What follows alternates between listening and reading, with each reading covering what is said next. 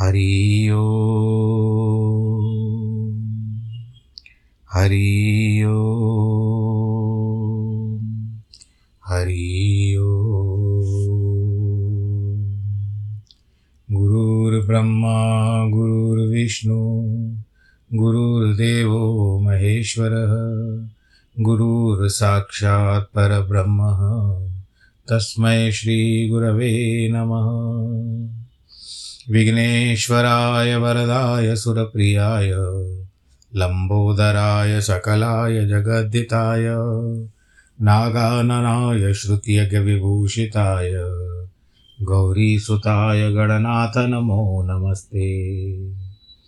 नाहं वसामि वैकुण्ठे, योगीनां हृदये न च, मद्भक्तां यत्र गायन्ति। तत्र तिष्ठामि नारद। जिस घर में हो आरती, चरण कमल चितलाय तहाँ हरि वासा करे, ज्योत अनंत जगाए। जहाँ भक्त कीर्तन करे, बहे प्रेम दरिया। तहाँ हरि श्रवण करे, सत्यलोक से आए।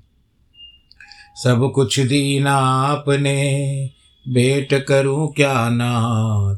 नमस्कार की भेंट लो, जोड़ू मैं दोनों हाथ, जोड़ू मैं दोनों हाथ, जोड़ू मैं दोनों हाथ। शान्ताकारं भुजगशयनं पद्मनाभं सुरेशं विश्वाधारं गगनसदृशं मेघवर्णं शुभाङ्गं लक्ष्मीकान्तं च कमलनयनं योगिविरदानगम्यं वंदे विष्णुं भवभयहरं सर्वलोकैकनाथं मङ्गलं भगवान् विष्णु मङ्गलं गरुडध्वज मङ्गलं पुण्डरीकाक्ष मङ्गलायस्तनोहरि सर्वमङ्गलमाङ्गल्ये शिवे सर्वार्थसाधिके शरण्ये त्र्यम्बके गौरी। नारायणी नमोऽस्तु ते। नारायणी नमोऽस्तु ते। नारायणी नमोऽस्तु ते।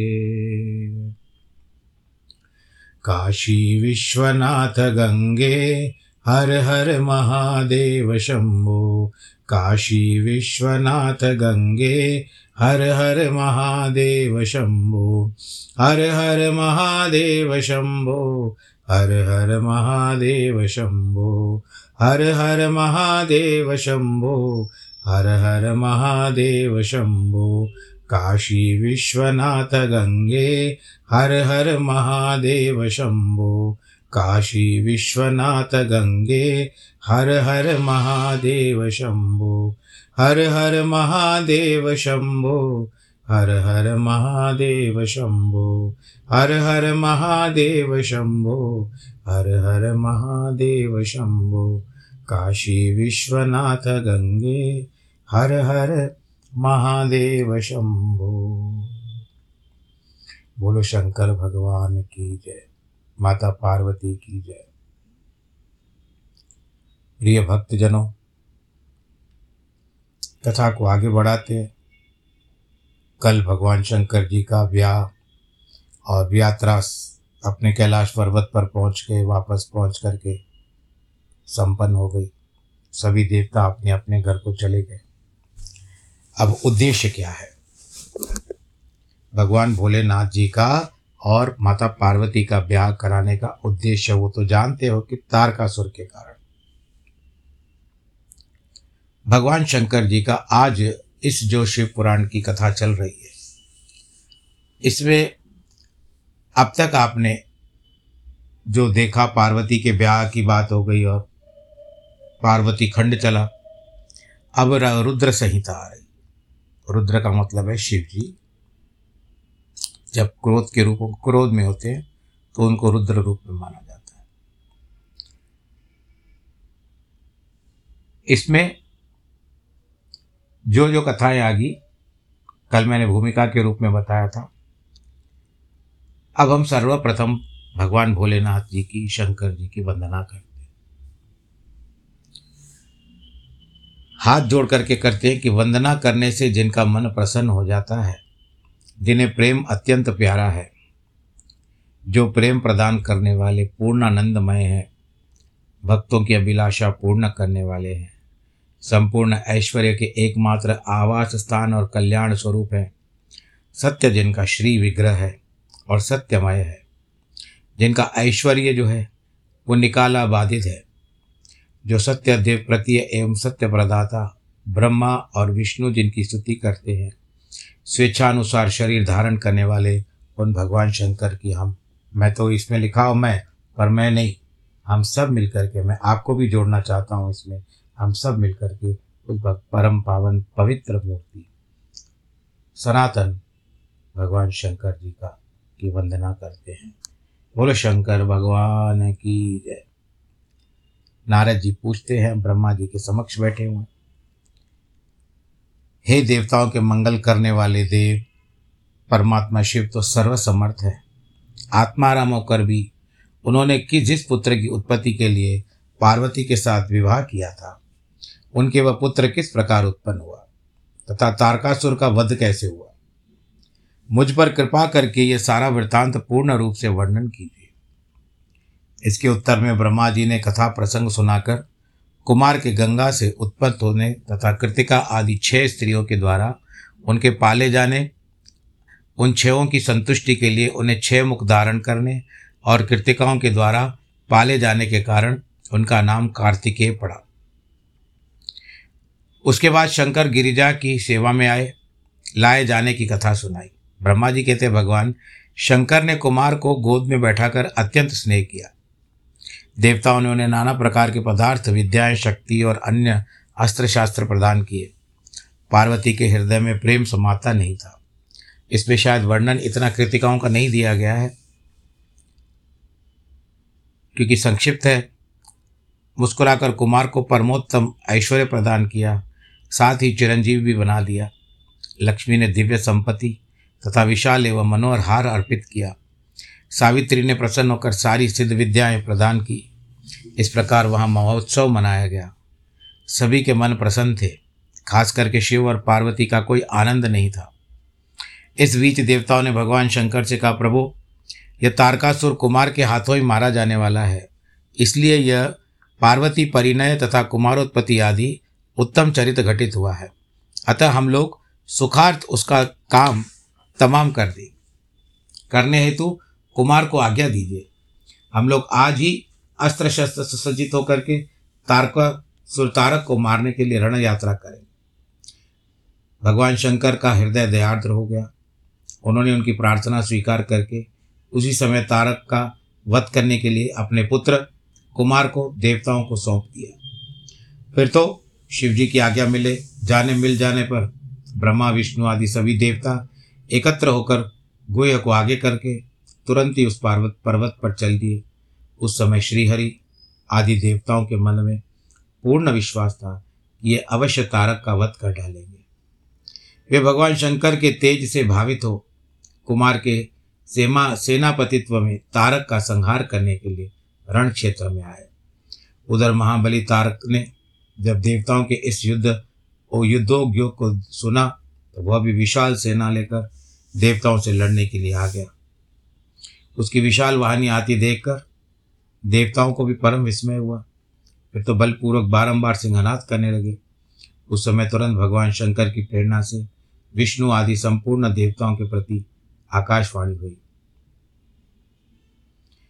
आकाशवाणी ने क्या कहा कि, हे देवगण, तुम लोग जो कुमार के अधिनायकत्व में युद्ध करने के लिए उद्यत हुए हो, इसमें तुम संग्राम में दैत्यों को जीतकर अवश्य विजयी बनोगे। उस आकाशवाणी को सुनकर सभी देवताओं की हिम्मत बढ़ गई। उनका भय जाता रहा। वे वीरोचित गर्जना करने लगे। उसकी युद्ध में कामना बलवती हो गई और वे सब के सब कुमार को अग्रणी बनाकर बड़ी उतावली के साथ मही सागर संगम को गए। यानी मही सागर कहते हैं जो बड़ा सागर हो, उधर बहुसंख्यक, यानी बहुत सारे असुर असुरों से घिरा हुआ वह तारक भी बहुत बड़ी सेना के साथ शीघ्र वहाँ थमका। वहाँ सभी देवता खड़े थे। उस असुर के आगम काल में प्रलयकालीन मेघों के समान गर्जना करने वाली रणबेरियाँ तथा अन्य अन्य कर्कश शब्द करने वाले रणवाद बज रहे थे। उस समय तारकासुर के साथ आने वाले दैत्य ताल ठोकते हुए गर्जना कर रहे थे। उनके पदाघात से पृथ्वी काम उठती थी। उस अत्यंत भयंकर कोलाहल को सुनकर भी सभी देवता निर्भय ही बने रहे। वे एक साथ मिल तारकासुर से लोहा लेने के लिए डटकर खड़े हो गए। उस समय देवराज इंद्र कुमार को गजराज पर बैठाकर सबसे आगे खड़े हुए। वे लोकपालों से घिरे हुए थे और उनके साथ देवताओं की महती सेना थी। कुमार ने उस गजराज को महेंद्र को ही दे दिया और स्वयं एक ऐसे विमान पर बैठे जो परम आश्चर्यजनक था। नाना प्रकार के रत्नों से सुशोभित था। उस समय विमान विमान पर सवार होने से सर्वगुण संपन्न महायशस्वी शंकर पुत्र कुमार उत्कृष्ट शोभा से संयुक्त होकर सुशोभित हो रहे थे। उन पर परम प्रकाशमान चंवर डुलाए जा रहे थे। इसी बीच बलाभिमानी एवं महावीर देवता दैत्य और क्रोध से विवल होकर परस्पर युद्ध करने लगे। उस समय देवताओं और दैत्यों में बड़ी घमासान युद्ध हुआ। क्षण भर में सारी रणभूमि रुंड मुंडों से व्याप्त हो गई। तब महाबली तारकासुर बहुत सेना के साथ, देवताओं के साथ युद्ध करने के लिए आगे बढ़ा। इंद्र ने भी सामना किया। कोलाहल होने लगा। असुरों का विनाश करने वाला ऐसा द्वंद्व युद्ध प्रारंभ हुआ कि जिससे देख करके वीरों को बहुत खुशी हो रही थी और कायरों के मन को में डर समा रहा था। इसी समय वीरभद्र कुपित होकर महाबली प्रमद गणों के साथ वीर वीराभिमानी तारक के समीप जा पहुँचा। वे बलवान गणनायक भगवान शिव के कोप से उत्पन्न हुए थे। अतः समस्त देवताओं को पीछे करके युद्ध की अभिलाषा से तारक के सम्मुख डट गए। उस समय प्रमद गणों तथा सारे असुरों के मन में परम उल्लास था। अतः वे उस महासागर में परस्पर गुत्थम गुत्थ हो गए। जूझने लगे। वीरभद्र से तारक का भयानक युद्ध हुआ। इसी बीच असुरों की सेना रण से विमुख होकर भाग चली। अपनी सेना को तितर बितर देख करके तारकासुर को बहुत क्रोध आ गया। और फिर वो सिंह पर सवार होकर देवताओं से अलग ही, अकेले ही झपटता है। वह युद्ध के मुहाने पर देवताओं तथा प्रमाद गणों को मार पीट करना मार मार कर गिराने लगा। देवताओं को भी और क्रोध आ गया। उन्होंने भगवान शिव के चरण कमल का ध्यान करके एक ऐसा श्रेष्ठ त्रिशूल हाथ में लिया, जिसके तेज से सारी दिशाएँ और आकाश हो, प्रकाशित हो उठे। इसी अवसर पर महान कौतुक प्रदर्शन करने वाले स्वामी कार्तिक ने तुरंत ही वीर बाहु द्वारा कहलाकर उस युद्ध को रोक दिया। तब स्वामी की आज्ञा से वीरभद्र उस युद्ध से हट गए। यह देखकर असुर सेनापति महावीर तारक कुपित हो उठा। वह युद्ध कुशल तथा नाना प्रकार के अस्त्रों का जानकार था।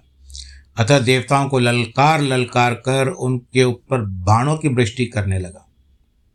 उस समय बलवानों में श्रेष्ठ असुर राज तारक ने ऐसा महान कर्म किया कि सारे देवता मिलकर भी उसका सामना न कर सके।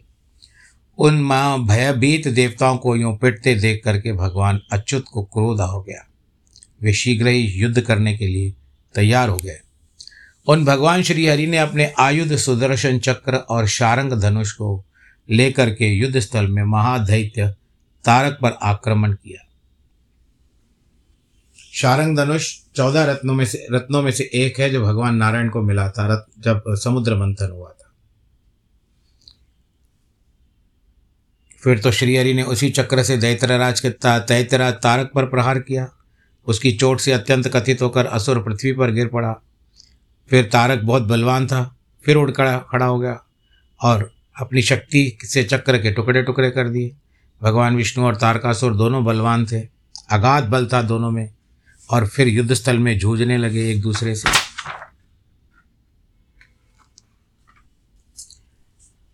शंकर स्वयं स्वामी, कार्तिक, तुम तो देवादिदेव हो, ब्रह्मा जी ने कहा। पार्वती, सुत, विष्णु और तारकासुर का व्यर्थ, शुद्ध युद्ध शोभा नहीं दे रहा समय का, समय नष्ट हो रहा है। क्योंकि विष्णु के द्वारा तो तारकासुर की मृत्यु होगी नहीं। इसके लिए आप ही ऐसा कोई व्यवस्था करिए कि जिस तरह से आप इसके साथ युद्ध करें। ब्रह्मा जी की कहते हैं कि मेरी बात सुन करके कार्तिकेय हंस पड़े, कहते हैं, तथास्तु, ऐश्वर्यशाली शंकर सुवन, कमा का कुमार तारकासुर के वध का निश्चय करके विमान से उतर पड़े और पैदल हो गए। जिस समय महाबली शिवपुत्र कुमार अपनी अत्यंत चमकीली शक्ति को जो लपेटों से धमकती बड़ी उल्का सी जान पड़ती थी। चमक रही थी बिजली की तरह। पैदल लेकर के दौड़ रहे थे। उसी समय उनकी अद्भुत शोभा हो रही थी। उनके मन में तनिक भी व्याकुलता नहीं थी। भाई इतने बड़े दैत्य के साथ युद्ध करने जा रहा हूँ। कुछ नहीं था मन उन षणमुख को अपनी ओर आता देख करके तारक कहता है कि यह शत्रुओं का संहार करने वाला क्या कुमार यही है? मैं अरे तो इससे तो मैं अकेला युद्ध कर लूँगा। साथ में सबको मार डालता हूँ। ऐसा कह करके देवताओं को दुर्वचन कहने लगा, जिसको हम लोग गाली गलौज कहते हैं ना वो। तब शत्रु वीरों का संहार करने वाले कुमार ने शिवजी के चरण कमले का स्मरण करके तारक के वध का विचार किया। महातेजस्वी महाबली कुमार रोषा विशेष में आकर गर्जना करने लगे। बहुत बड़ी सेना के साथ युद्ध के लिए डटकर खड़े हो गए। उस समय समस्त देवताओं ने जय जयकार का शब्द किया और देवऋषियों ने इष्टवाणी को सुनकर उसकी स्तुति की। तब नारक तारक और कुमार संग्राम आरंभ करते हैं। दुस्सह था, महान, भयंकर था, संपूर्ण प्राणियों को भयभीत करने वाला था। कुमार और तारक दोनों ही शक्ति युद्ध में परम प्रवीण थे।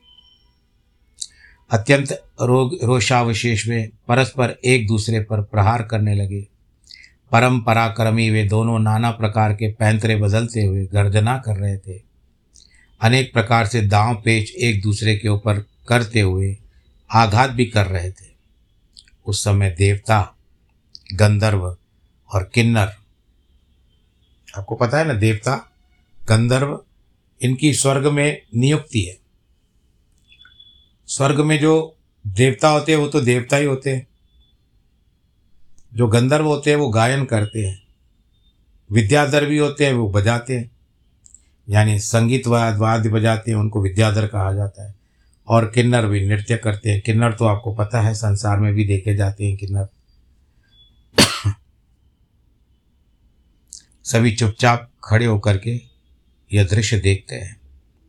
उन्हें परम विस्मय हुआ। यहाँ तक कि वायु का चलना बंद हो गया। सूर्य की प्रभा फीकी पड़ गई। पर्वत एवं वन, काननों सहित सभी पृथ्वी काँप उठी। इसी अवसर पर हिमालय आदि पर्वत स्नेहाभिभूत होकर के कुमार की रक्षा के लिए वहाँ आए। तब सभी पर्वतों को भयभीत देख करके शंकर एवं गिरिराज के पुत्र कुमार उनको सांत्वना देते हैं। कुमार ने कहा क्योंकि नाना जी होते हैं ना ये सब उनके मामा तरफ़। कुमार ने कहा, महाभाग पर्वतों, आप लोग खेद मत करो। हमें किसी प्रकार की चिंता आपको नहीं करनी चाहिए। मैं आज आप सब लोगों के आँखों के सामने ही इस पापी का काम तमाम कर दूँगा। यो उन पर्वतों तथा देवगणों को ढाढ़स बंधाकर कुमार ने गिरिजा और शंभु को प्रणाम किया तथा अपनी कांतिमती शक्ति को हाथ में लिया शंभु पुत्र कुमार महाबली तथा महान ऐश्वर्यशाली तो थे ही। जब उन्होंने तारक का वध करने की इच्छा से शक्ति हाथ में ली, उस समय उनकी अद्भुत शोभा हुई। उसके बाद शंकर जी के तेज से संपन्न कुमार ने उस शक्ति से तारकासुर पर, जो समस्त लोगों को कष्ट देने वाला था, प्रहार किया। उस शक्ति के आघात से तारकासुर के सभी अंग छिन्न भिन्न हो गए और संपूर्ण असुर गणों का अधिपति वह महावीर जो तारकासुर था जिसने उत्पात मचा रखा था वो सहसा धराशायी हो गया। यानी अचानक से धरती पर गिर पड़ा। धराशायी कहते हैं धरती पर गिर जाता है सीधा शाही यानी धर, धरती का शयन जिसके लिए हो जाता है। सबके देखते देखते वहीं कुमार द्वारा मारे गए तारक के प्राण पखेरु उड़ गए। बोलो, शंकर भगवान की जय, कार्तिक स्वामी की जय। उस उत्कृष्ट वीर तारक को महासमर में प्राण रहित होकर गिरा हुआ देख करके वीरवर कुमार ने पुनः उस पर वार नहीं किया। जो मर गया, फिर उसको क्या मारे? उस महाबली दैत्यराज तारक के मारे जाने पर देवताओं ने बहुत से असुरों को फिर बाकी मौत के घाट उतार दिया। उस युद्ध में कुछ असुरों ने भयभीत होकर हाथ जोड़ लिए। कुछ के शरीर भी छिन्न भिन्न हो गए। हज़ारों दैत्य मृत्यु के अतिथि बन गए। कुछ शरणार्थी दैत्य अंजलि बांधकर पाई माम रक्षा कीजिए रक्षा कीजिए। यूँ पुकारते हुए कुमार के शरण, शरणापन हो गए। कुछ मार डाले गए। कुछ मैदान छोड़ करके भाग गए। हज़ारों दैत्य जीवन की आशा से भागकर पाताल में घुस गए। उन सब की आशाएँ भंग हो गई थी और मुख पर दीनता छा गई थी। मुनीश्वर, इस प्रकार यह सारी दैत्य सेना विनिष्ट हो गई, खत्म हो, विनष्ट हो गई। देवगणों के भय से कोई भी वहाँ ठहर न पाया। उस दुरात्मा तारक के मारे जाने पर सभी लोग निष्कंटक हो गए। इंद्र आदि सभी देवता आनंद मग्न हो गए। यो कुमार को विजयी देख करके एक साथ संपूर्ण देवताओं तथा त्रिलोकी के समस्त प्राणियों को महान आनंद प्राप्त हुआ। अब देखिए, कथा करते समय ही ये जैसे नकारात्मक दैत्य आ जाते हैं ना तो इनको हम कथा के समय में ही मृत्यु को प्राप्त हुआ देख करके हमको कितनी प्रसन्नता होती और अगर हम रामायण भी पढ़ते हैं तो रावण जब तक नहीं मरता है तो रावण पूरा नहीं, रामायण पूरा नहीं होता है। और भाग, श्रीमद् भागवत की कथा पढ़ते हैं तो जब तक भगवान दैत्यों का संहार नहीं करते, तब तक हमको भी रहता है ना, अरे अभी ये भी तो दैत्य है, अभी इसको भगवान श्री कृष्ण कैसे मारेंगे? रावण के साथ क्या होगा? कितनी बार भी पढ़ा हुआ है, लेकिन फिर भी उनका अंत देख करके तो यही हमारे भीतर के जो नकारात्मक विचार हैं, यही दैत्य के रूप में हमारे भीतर समाये हुए हैं। इनको भगवान श्री कृष्ण का नाम लेकर के या भगवान राम जी का नाम लेकर के, अपने इष्ट देवता का नाम लेकर के। जैसे सूर्य उगदय होता है, कोहरा मिट जाता है और एकदम से प्रकाश छा जाता है, उसी तरह से मन के अंधकारमय कोहरे को भगवान का नाम ही एक प्रकाश, एक ज्योति जला देते हैं। बोलो, नारायण भगवान की जय।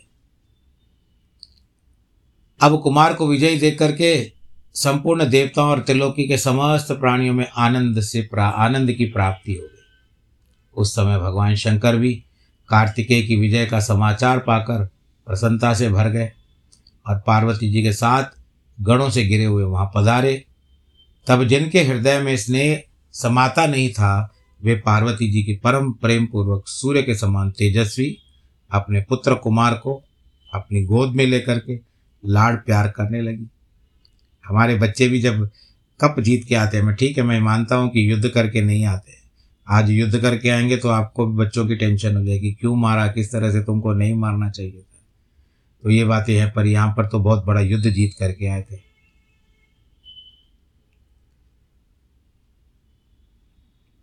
उसी अवसर पर पुत्रों से गिरे हुए हिमालय ने बंधु बांधवों तथा अनुयायियों के साथ आकर शंभु पार्वती का स्तवन किया, स्तुति की संपूर्ण देवगण, मुनि, सिद्ध और चारणों ने शिवनंदन, कुमार, शंभु और परम प्रसन्न हुई पार्वती की स्तुति की। उस समय उपदेवनों में बहुत बड़ी पुष्प वर्षा की। सभी प्रकार के बाजे बजने लगे। विशेष रूप से जयकार और नमस्कार शब्द बारंबार उच्च स्वर से गूंजने लगे। उस समय वहाँ एक महान विजय उत्सव मनाया गया, जिनमें कीर्तन की विशेषता थी। स्थान ज्ञाने बजाने के शब्द तथा अधिकाधिक ब्रह्म घोष से व्याप्त था। हे मुने, समस्त देवगणों ने प्रसन्नतापूर्वक गा बजाकर तथा हाथ जोड़कर भगवान जगन्नाथ की स्तुति की। उसके बाद सब प्रशंसित हुए तथा अपने गणों से गिरे हुए भगवान रुद्र जगत जननी भवानी के साथ अपने निवास स्थान कैलाश पर्वत को चले गए। इधर तारक को मारा देख करके सभी देवताओं तथा अन्य समस्त प्राणियों के चेहरे पर अकस्मात हँसी आ गई। नहीं तो मुख मुरझाया हुआ था। जैसे फूल कुमला जाता है, उस तरह से देवताओं के मुख भी कुमलाए हुए थे। परंतु अब पुनः खिल उठे हैं। भक्तिपूर्वक भगवान शंकर की स्तुति करते हैं। हे देव, आप दानव श्रेष्ठ तारक का हनन करने वाले हो। आपको नमस्कार है। शंकर नंदन आप बाणासुर के, बाणसुर के प्राणों का अपहरण करने वाले तथा प्रलंबासुर के विनाशक हो। तुम्हारा स्वरूप परम पवित्र है। हम अभिवादन करते हैं। ब्रह्मा जी कहते हैं, मुने, जब विष्णु आदि देवताओं ने इस प्रकार कुमार की स्तुति की, तब प्रभु ने सभी देवताओं को क्रमशः नया नया वर प्रदान किया। पर्वतों की स्तुति करने वे शंकर तनय परम प्रसन्न हुए और उन्हें वर देते हुए बोले, पर्वत जो है ना, वो पर्वत भी स्तुति करते हैं, उनके मामा ननिहाल वाले स्कंद ने कहा, भूधरो, भूधर का अर्थ होता है कि ये धरे हुए हैं, भूधर पर, धरती के ऊपर। तुम सभी पर्वत तपस्वियों द्वारा पूजनीय तथा कर्मठ और ज्ञानियों के लिए सेवनीय हो जाओगे। ये जो मेरे माता पिता नाना पर्वत श्रेष्ठ हिमवान है। ये महाभाग आज से तपस्वियों के लिए फलदाता होंगे। आपको पता है ना कि जो भी योगी तपस्वी तपस्या करने जाता है तो हिमालय की ओर ही जाता है।